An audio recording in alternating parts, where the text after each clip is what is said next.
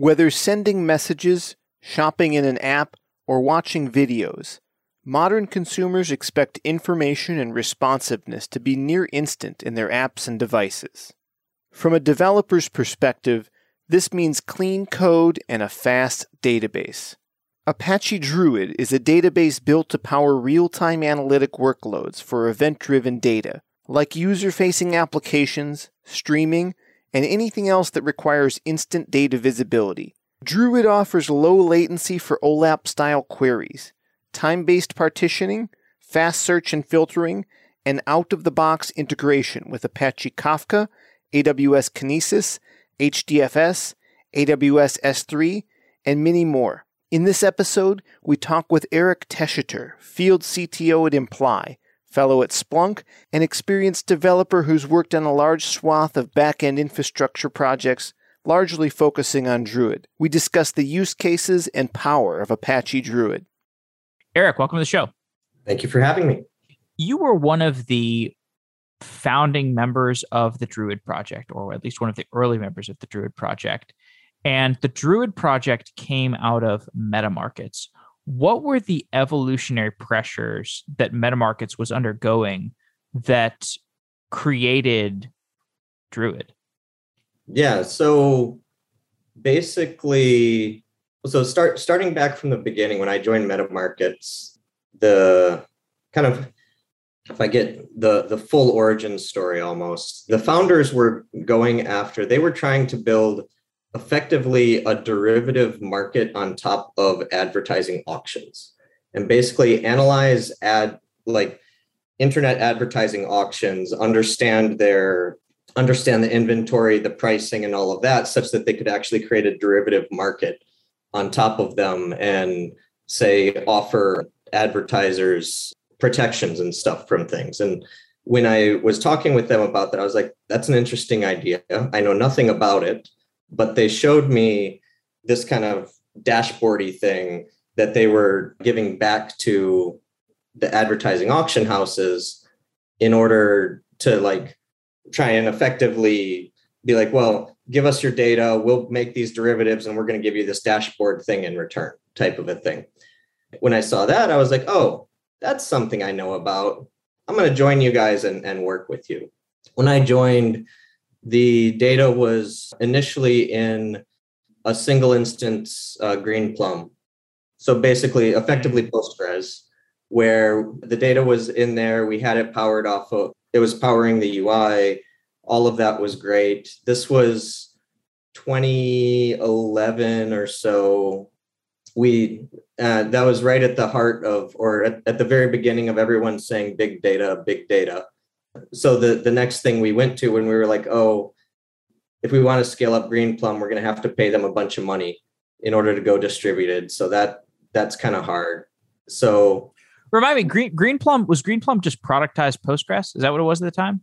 Well it's distributed postgres. It's basically postgres that they adjusted to basically be able to run on multiple threads. And so one query can go across uh, multiple processors, but they also took it out in a distributed fashion and and kind of handled it. I'm I'm not an expert in in Greenplum, but that's my under that's my understanding of it.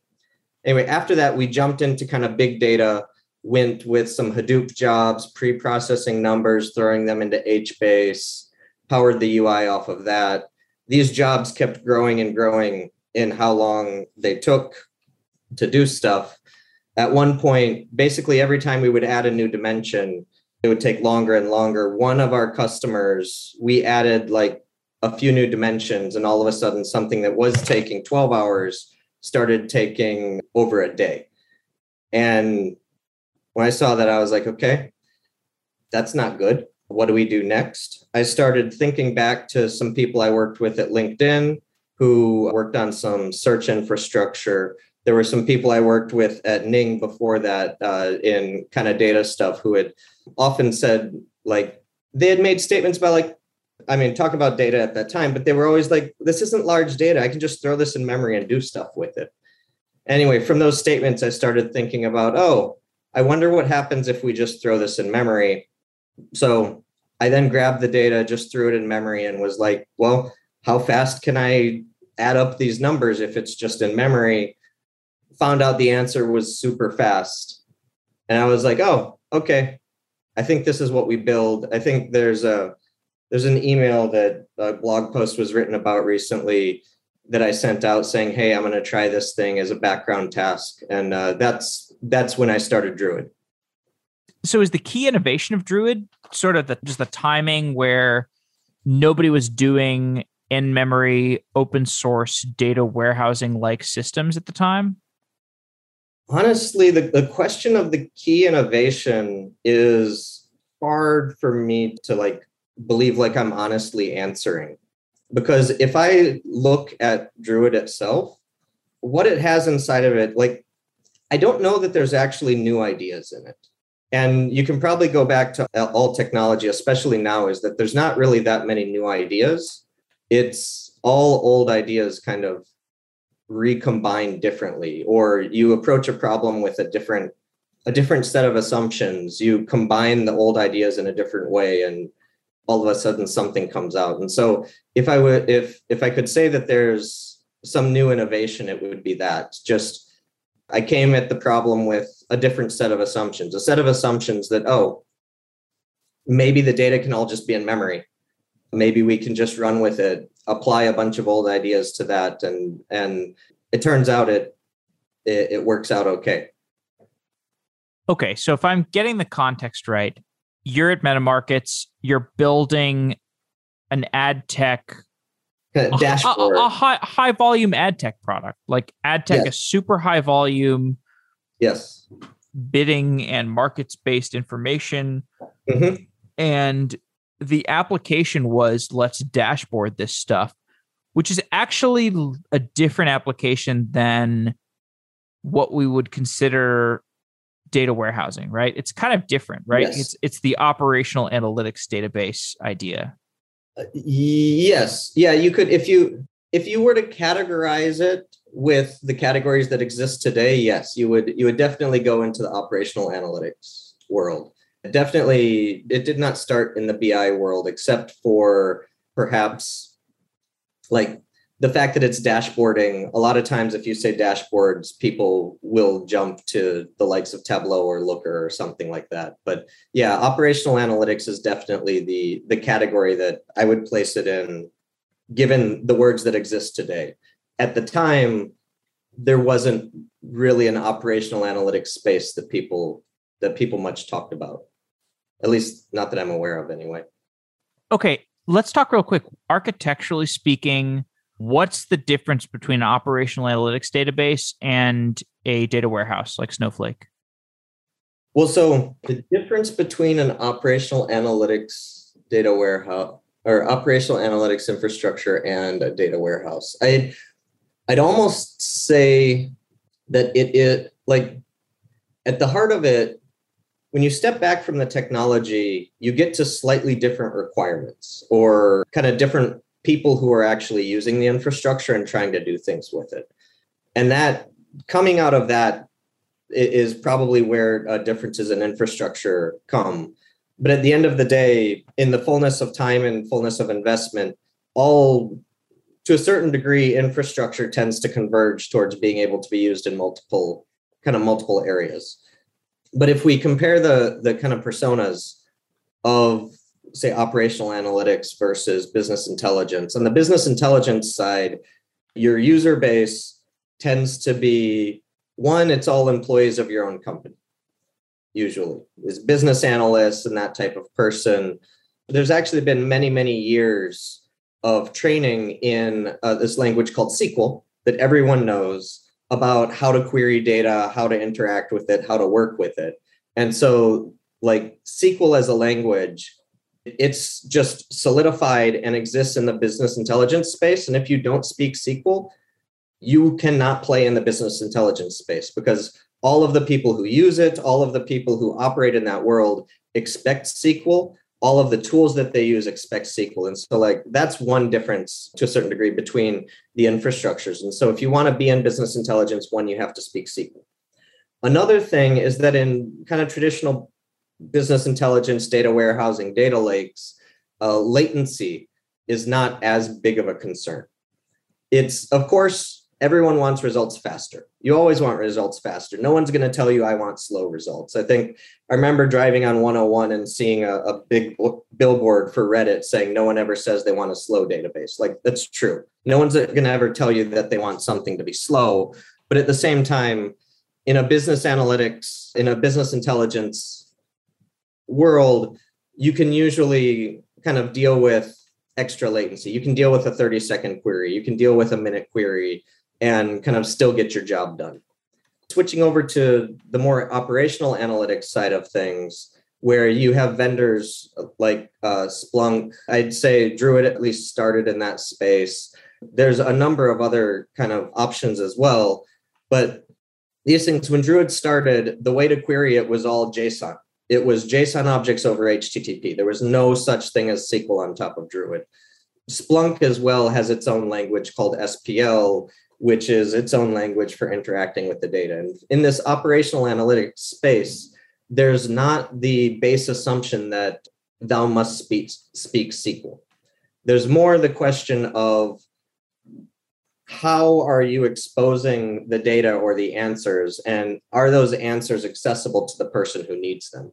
And so, if the person who needs an answer is someone operating an ad auction house, then great they look at a UI, they interact with that, they get their answer through that. If the person who needs an answer is someone in IT or a cybersecurity professional, they just need to be able to ask and answer the question. They don't necessarily care about it being SQL. A lot of times, you also actually want it to be UI driven rather than actually query driven because you want to be able to scale out the team of people that's interacting with this data and anytime you need to scale that out you need to get it into something that's uh, easy to train and kind of ui driven. And so I'd, I'd say those are some of the differences in thinking when you're approaching something in the operational analytics space versus the business intelligence space. Again to summarize the query pattern is simply different right? Because on average the operational analytics database is is has to refresh a lot I guess, right? Because you're you're kind of middleware for or your backend technology for again this dashboarding use case, this real-time analytics use case, this real-time aggregation use case. You really want data freshness, whereas the data warehouse is fulfilling a lot of applications where data freshness is less of an idea. So yes, there's data freshness, but there's also I think data warehouses very rarely show up in terms of kind of UIs that you give to, say, a call center. Like, you're not going to expose a Tableau dashboard or a Looker dashboard to all of the people receiving calls in your call center. That's that, that, or at least that's not something I've heard of someone doing. There might be someone out there doing that.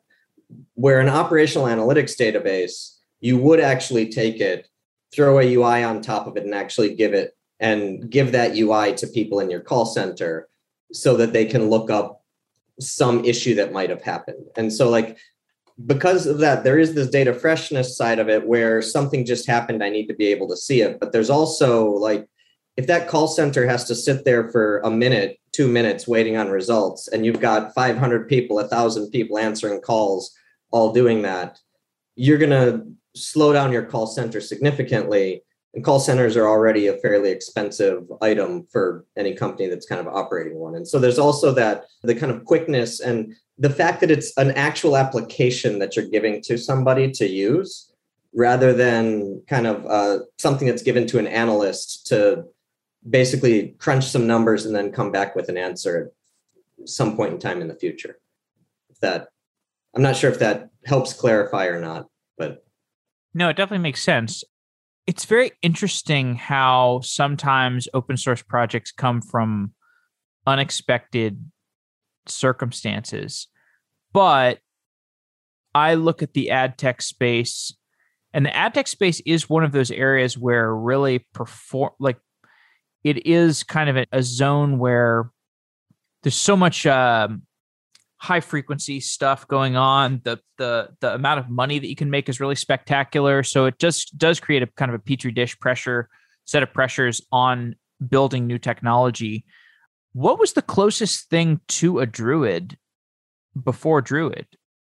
The closest thing to a Druid before Druid is well, so I can say the answer by talking about the things that we explored. So, uh, right around the time uh, OpenTSDB was a thing, uh, it was just kind of starting up, and we explored that some. That's based on HBase. There was uh, Greenplum at oh Vertica, kind of the all of those the distributed database vendors. I think were other options for what we would have needed, but like honestly, that that was the landscape of things available for for what we needed. Was that there was the big data, the HBase based things that relied on a, a good chunk of pre-processing or the distributed database vendors. And so I, I don't know that there what yeah, there weren't like and each of them have different options. The distributed database vendors are, have been thinking the BI world a lot more than they've been thinking the kind of operational analytics world as we know it today. The kind of HBase open TSDB world, given that it's a TSDB, it tend to be written under the assumption that one time series is dense, meaning that it receives lots of data points over the course of time where data for ad tech auctions or data for kind of this operational observability once you start including enough dimensions, you get very disjoint time series. You get very sparse time series. A time series might exist for just one data point over the lifetime of even the auction house. And you start to see this some in infrastructure monitoring as well, where people have tended to use TSDBs, but now with the advent of containers and more ephemeral infrastructure, they're starting to push on the limits of the TSDBs because they're exploding cardinality. They're growing up in cardinality because a container might come up, be around for a minute to five minutes, and then go away. That creates a whole bunch of time series in the TSDB, adds cardinality, pushes the limits of, of cardinality. And so we see, anyway, those were some of the limitations even back then when we were looking at OpenTSDB for this use case as well. And part of the reason why I think even today, there's a bit of a shift as people want kind of more business looking answers into their data. They tend to to start looking at the things like druid and other things in the in the strong operational analytics space. When you had this key innovation of let's do it all in memory what does that mean? Does that mean that you literally had to take a database and fork it to use memory or you wrote a database from scratch and had it access memory what does it um, mean to just yeah what what it meant was so like the first I, I mentioned the first thing i did was said well what happens if i add up all these numbers in in memory? Because effectively what we were doing for the dashboard was just adding up a bunch of numbers right? And so the first thing i did was i took all the numbers i loaded i, I created a long array in memory I put all the numbers in the long array and I did a for loop over them and added them up and was like, how long does that take? And it turns out computers are really, really fast at just adding up numbers in a for loop. And I was like, oh, that's fast. And then from there, it was basically Druid was all new code. It wasn't taking something and adjusting it. It was like, oh, okay, let's take all the data that I've got. And the very first version actually, so it's written in Java, right? The very first version was pure primitive arrays. It was arrays of floats, arrays of ints, arrays of those objects purely in the JVM heap, loaded up, and effectively for loops written on top of them. Over time, it's evolved greatly to where rather than being primitive arrays in memory, it's now effectively files that get memory mapped in and then native native memory access is used to access the data in those there's also stuff where uh, we do decompression on the fly, compression and decompression on the fly in order to shrink the data and various things like that. But the very, very first version was basically int arrays, long arrays, float arrays sitting there on the JVM heap, loaded up and, and answering queries.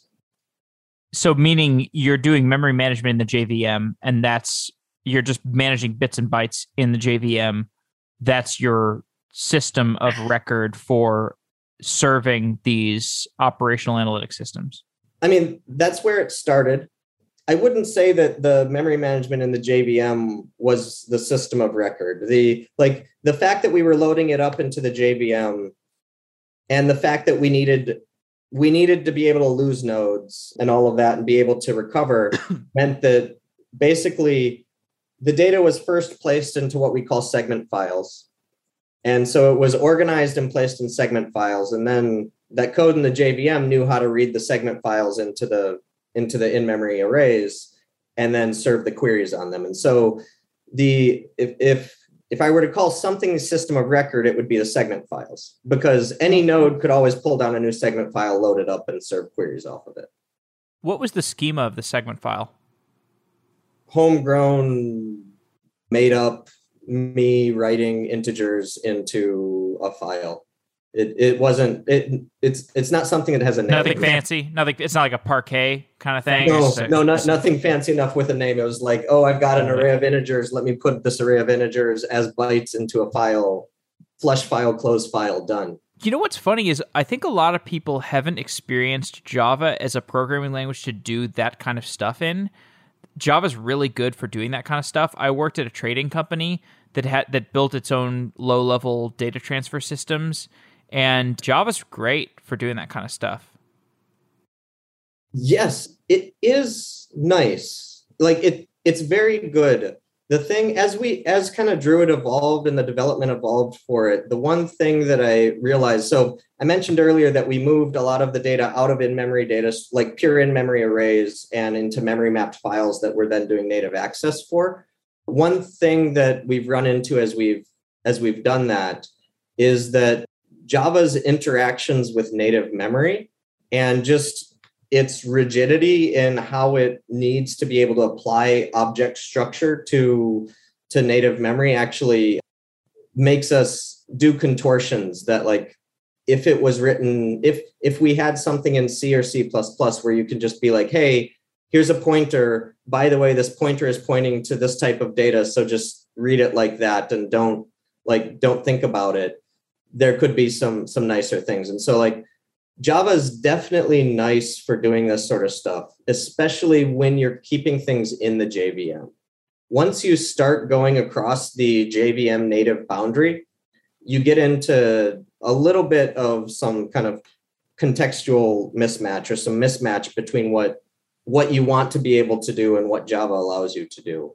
Even though over the kind of the evolution of java it's like with the promotion of unsafe to like with the separation of unsafe into the things you really shouldn't use and okay these things are okay to use and some of that like i see movement in the java space that that will probably make it easier to work with native memory from the jvm but right now even today i'd, I'd say that once you start crossing that boundary you can you you run into interesting and uh, I'm, I'm not sure if they're fun but you run into interesting problems.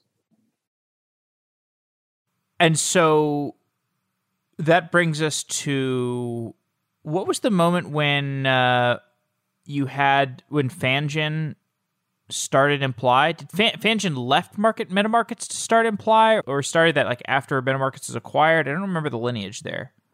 Yeah, so the the way things worked. So at MetaMarkets, started building Druid we hired so hired Fangjin, hired Gian. Vadim was there from uh, very early stages. We all worked together, kind of building up Druid, doing doing more and more stuff with it. So at one point, I moved on from MetaMarkets, worked with a nonprofit for a little while. Kind of Fangjin and and then they stayed at MetaMarkets. Were working there for a bit, and then probably about a year two after I had moved on, they were they were like, "Hey, we could start a thing around this." They went, started a thing, uh, had various conversations with MetaMarkets to try to to work out something amicable. Did stuff eventually started. This was before MetaMarkets got acquired by Snap I forget how many years. I think they they existed as an entity for multiple years before MetaMarkets got acquired by Snap. Uh, but I, I forget exactly how many as well. But yeah. And the market opportunity for Imply is essentially we're going to take the operational analytics database known as Druid that was built at MetaMarkets, and we're going to generalize it as a service and make operational analytics as good as it can be. So I actually do work at Imply now. I started uh, fairly recently, but I did not work at Imply at that point in time, so I can't I can't speak too much to some of the, the internals of that conversation. What I can speak to is what Imply did in the community. Because even though I wasn't at Imply, I've been a user of Druid at all the companies that I've been working at Yahoo, Splunk, all of those companies. And Imply effectively, they have been driving the community for a long time. Most of the development, most of the development that, especially the development that helped push Druid closer to the business intelligence space. So, like the development of SQL, the uh, kind of SQL operational layer, all of the uh, connectivity with SQL, the querying, and all of that were primarily developments that came out of Imply. And so, if I look at that, I, I would say that like the thing that Imply provided through the development of Druid was really helping it get get solidified as something that can be used in the business intelligence space, helping get it connected to the other tools and the kind of language of choice of business intelligence SQL. And I think that that adoption of SQL uh, definitely it like it helped grow and and uh, gain adoption for the project because people just like SQL. It's so much easier. Everyone knows SQL. It's so much easier when you can speak SQL to throw data in and get it worked with. There are benefits to not SQL, but at the end of the day, like from an adoption perspective, speaking SQL is is worth so much more. And I'd, I'd say that like that's a major contribution that I saw coming out of Imply, kind of from the community angle. Yeah. As far as a platform for building operational analytics systems, to the extent that operational analytics is a real category, which I believe it is, I think it's very good marketing, but I also think it's a real category. What's the alternative? Is the main alternative is like when I think about the competitor, the primary competitor to people using Imply as a service, to me seems like custom systems, basically custom dashboarding systems, right? Or is it Tableau? What's the competitor? If you're going into so from the infrastructure perspective, the other similar, so somewhat similar systems. Um, there's a system called Pinot. oh yeah, Pinot, Pinot, Pinot, Pinot, which, which came out of LinkedIn and Uber. And there, there's an interesting story. Well, anyway, back when we were open sourcing Druid out of MetaMarkets, we I reached out to people I knew at Netflix, LinkedIn, and Facebook saying, "Hey, we want to open source this thing. We want to work together with some people to to run it." like so that there's actually more than just us open sourcing this thing. Are you interested? Did kind of tech talks at the various places had conversations. Uh, netflix was interested. They picked it up and deployed it and ran with it. And we basically gave them access to the code ahead of actually open sourcing so that they would work with us to help us uh, open it up. Linkedin didn't take the code and run with it i forget if we gave them access to the code or not i'm I'm fuzzy on that detail, but a few a year two later, there was this project called Apache Pinot that, at least from the uh, architecture diagram, they talk about historical nodes and real time nodes and stuff like that, which is kind of the architecture diagram that we used. And I was like, oh, okay. So maybe they didn't borrow the code, but at least like the idea of how things work was able to kind of take them in a place that they felt good about. And so, anyway, that's another one. And then there's something else that uh, people look at called ClickHouse, which is something. It's kind of it's in the same. People look at it together, at least from the the infrastructure perspective. When they're comparing Druid, Pinot, and ClickHouse, they they'll tend to kind of compare these. At the same time, in terms of kind of operational model and the way in which the infrastructure scales.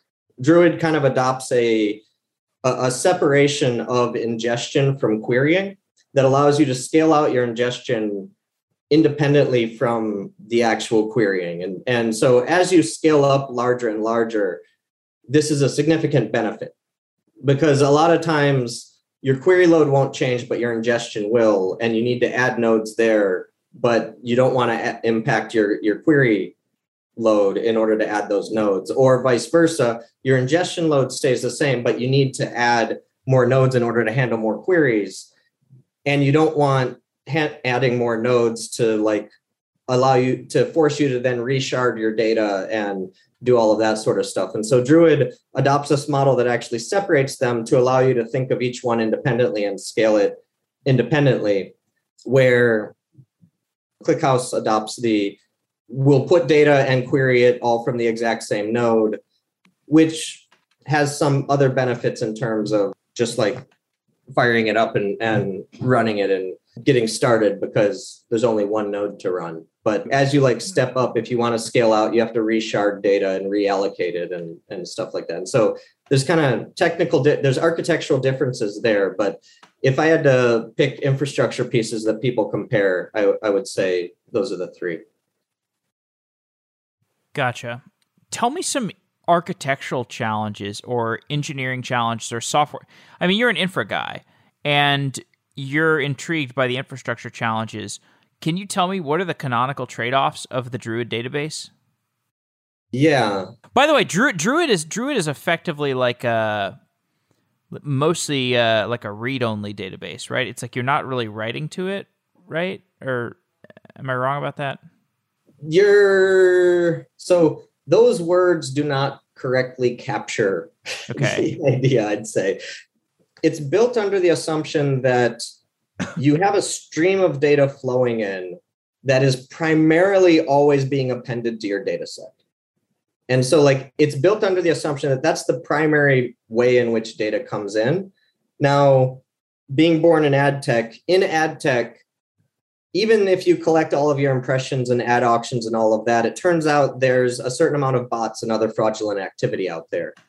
And so people always want to go, they want to detect the fraudulent impressions, do that, correct it, restate the data, and rerun. And so, like, even in ad tech from the the like even from the early days, we had a need to be able to rewrite data. And so you we had to be able to mutate it in some fashion. Now, Druid doesn't en- enable you to say, okay, find this one row and rewrite just that one row, but keep everything else the same. And so from that angle, it's not the same kind of mutability as a traditional relational database. It's more, okay, take this chunk of data and replace it with this new chunk of data. And the new chunk of data might have some things removed, it might have some things restated, it might have some new things added to it. But effectively, take this chunk, like take this day's worth of data and replace it with this other day's worth of data, which effectively allows you to rewrite things in a way that, that is actually useful for a significant number of use cases. One of them being fraud and ad tech, but there's a number of other cases where that's sufficient enough rewrite capability for what you need. And so it does allow for writes, but the primary mechanism of ingestion tends to be a stream of data.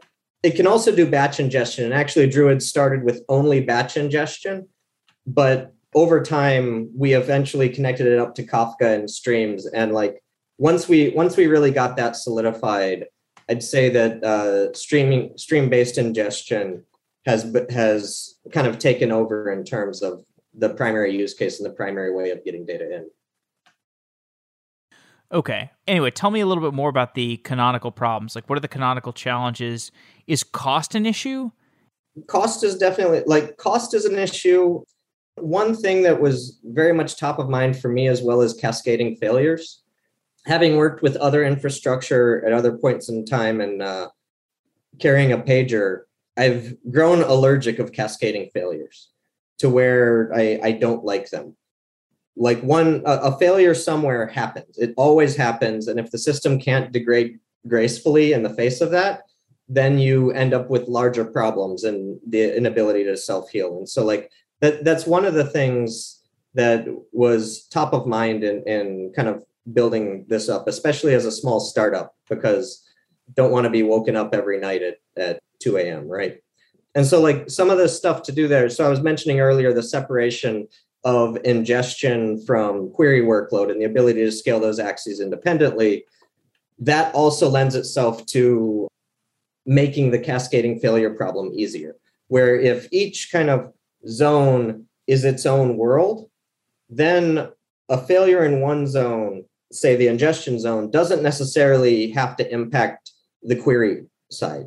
The query side can keep going along, it can keep happening even while ingestion is having some problems.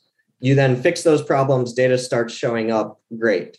At the same time, query, you could have problems on the query side without impacting ingestion. So in some other systems, sometimes if you get too much query load, you end up falling behind in ingestion and all of a sudden your message bus or the data the system that's handling the data coming in starts to hit retention limits and you get like backups all the way up the system which doesn't end well.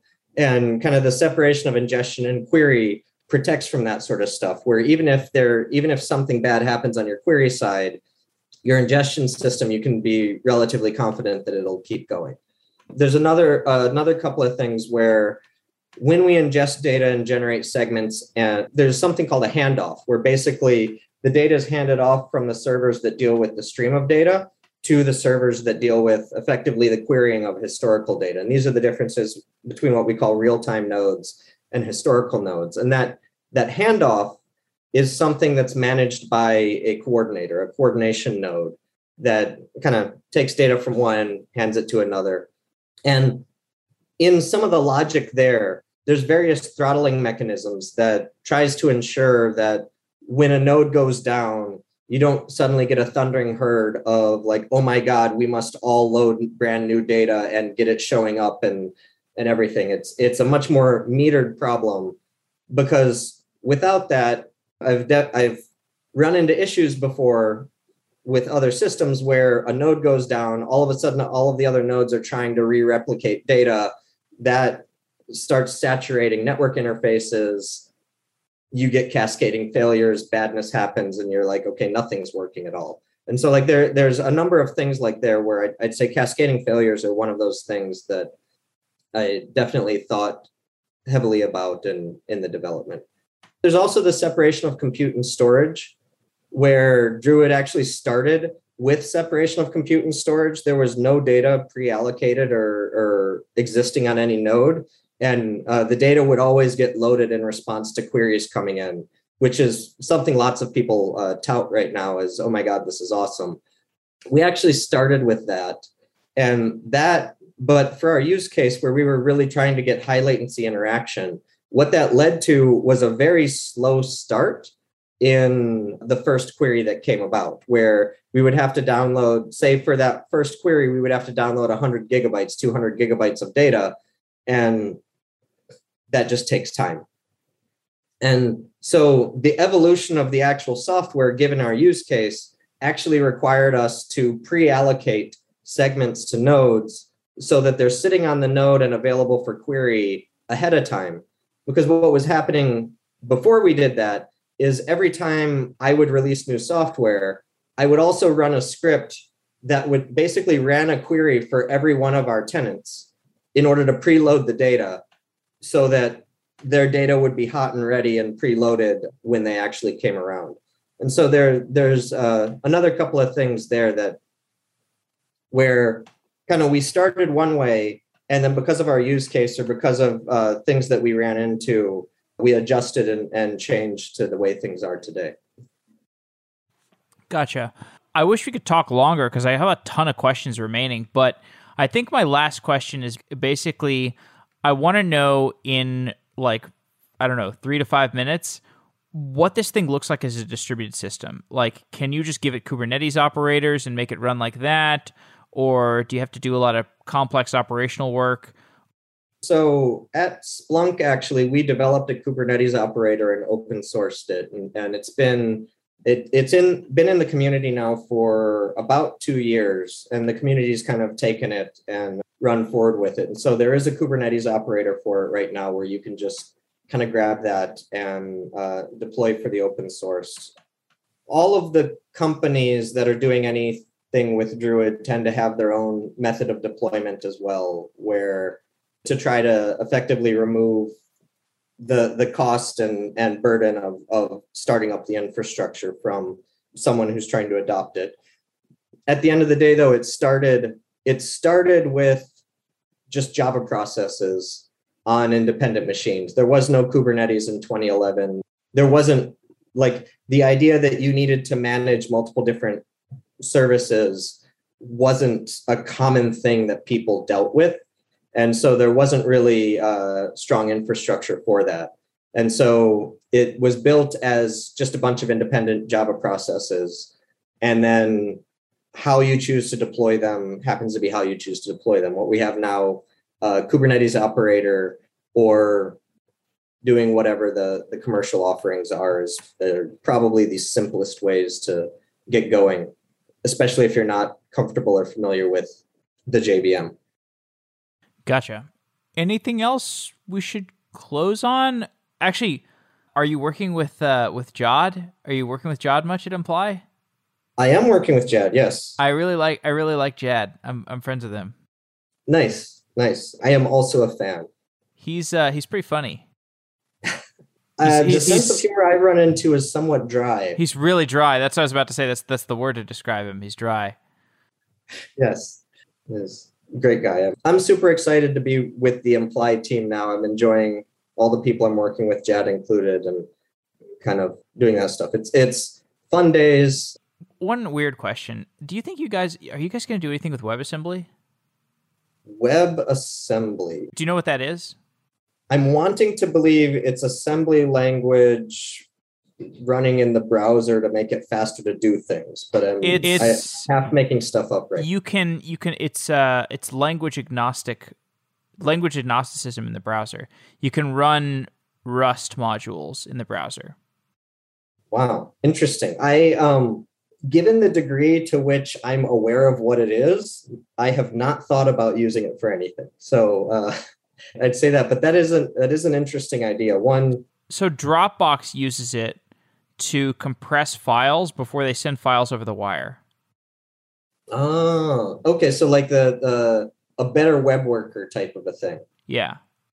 Like you can do that. I think that's actually an interesting area of development. I think as in terms of just computer science development, we there tends to be a pendulum that swings between uh, centralized run everything in central servers and shove things out to fat clients and do things on the edge. And kind of if you look over history i think you see the pendulum swinging between client side processing to centralized server processing to client side. And to me most recently the pendulum had been swinging to more centralized stuff and i see it starting to move back to no no no we can do more more stuff on the client. And that it just kind of strikes me as another interesting thing to do there where i think that there's going to be a number of innovations probably that come out of bundling a lot more complex logic say on all the browsers. Because if you think of it all the browsers to a certain degree form a botnet. And you can have a whole bunch of stuff done on a lot of different machines by just uh, pushing it in the browser. Anyway so I, I think it is it's interesting just from a philosophical standpoint of that pendulum swinging between centralized and client server but i for me personally i haven't i haven't thought any more than that about how useful it would be or, or where it could be applied well i look forward to hearing any perspectives you have in that regard it seems like a pretty transformative technology. I don't really know what it's going to do though. I just think you can build fatter clients with it. You could build more inter- more interactive, rich, richer clients with it. It feels like you should be sending compressed data over the wire and uh, decompressing it on the client side. Right. I mean, because browsers have supported gzip compression and stuff like that for a while, but it's it's not just that compression. It's actually no. like building in schemas to the data and and truly getting it into a binary format before sending it in, which can. Do, do y'all use protobufs? There is, you can ingest data from protobuf. You can ingest it from protobuf. You can ingest it from, I'm blanking on the, the one that Google has. Or wait, is that protobuf? Avro, not Google. Avro's the Facebook one, I think. Right. Yeah. You could do it from Avro. You could do it from Protobuf. You, Protobuf is the Google one. Thrift, I've even seen connectors for pulling stuff in from Thrift formatted data as well. But yeah. I mean, with Protobuf, so so can you just does it make sense in in this context? Does it make sense to in an ideal world send everything over a protobuf like interface? Because protobuf is like it's both compressed and schemaed right? That's pretty useful right? Isn't that exactly what you want? So protobuf i'd say for a lot of the a lot of the serialization strategies the big thing is actually the big benefit that really comes out of it is standardization across an enterprise and it's knowing that all of the services and all of the things in the whatever ecosystem that enterprise has are speaking the same format.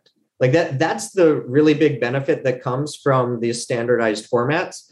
Of course like once you have that standardization you can add optimizations around compression you can add optimizations around binary storage and all of that. And so that's some of the stuff that you get from protobuf when you're thinking about it from the pure kind of tech head space, you look at the binary and compression and storage size and all of that. But the real benefit of adopting one of these things is the standardization that, like, driving that standardization across your organization so that you can know that the services are all kind of speaking the same thing.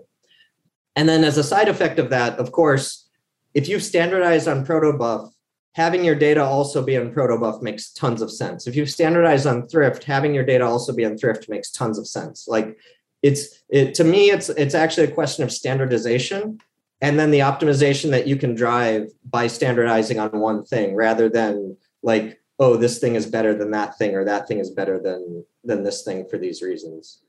Does that make sense? It does make sense pretty interesting. A lot of interesting architecture stuff to talk about. We've come a long way since the early days of Hadoop, haven't we? Yes, it's a very different world. One thing I'm happy about is the word big data doesn't get used very much. It's kind of uh, lost its its its place in the. You know, I, I heard data is the new oil. Yes, I have heard that one. I've heard that data is the new oil. I don't know. There's a lot of fun sayings. Cool. Well, this has been great. Congrats on joining Imply, and bright future for the company. I mean, embedded analytics, I want it everywhere. I want it across all my things. Yeah. Thank you. Thank you for taking the time to chat. And, and for sure. Uh, and you, so wait, so you you built this thing, right? Like you were the first person to build it, right? You were the founding engineer on on the Druid project, right? The way I say it is, I wrote the first line of code. I had the honor of writing the first line of code. Since then, That's huge, many people everything. have written many lines of code inside of the project, and so like the project that exists today, it's not my one line of code that built it, but that first line of code was authored by me. It's great, man. Congrats. Congrats on having the boldness to do that. Great talking. Let's do it again sometime. You too. Bye.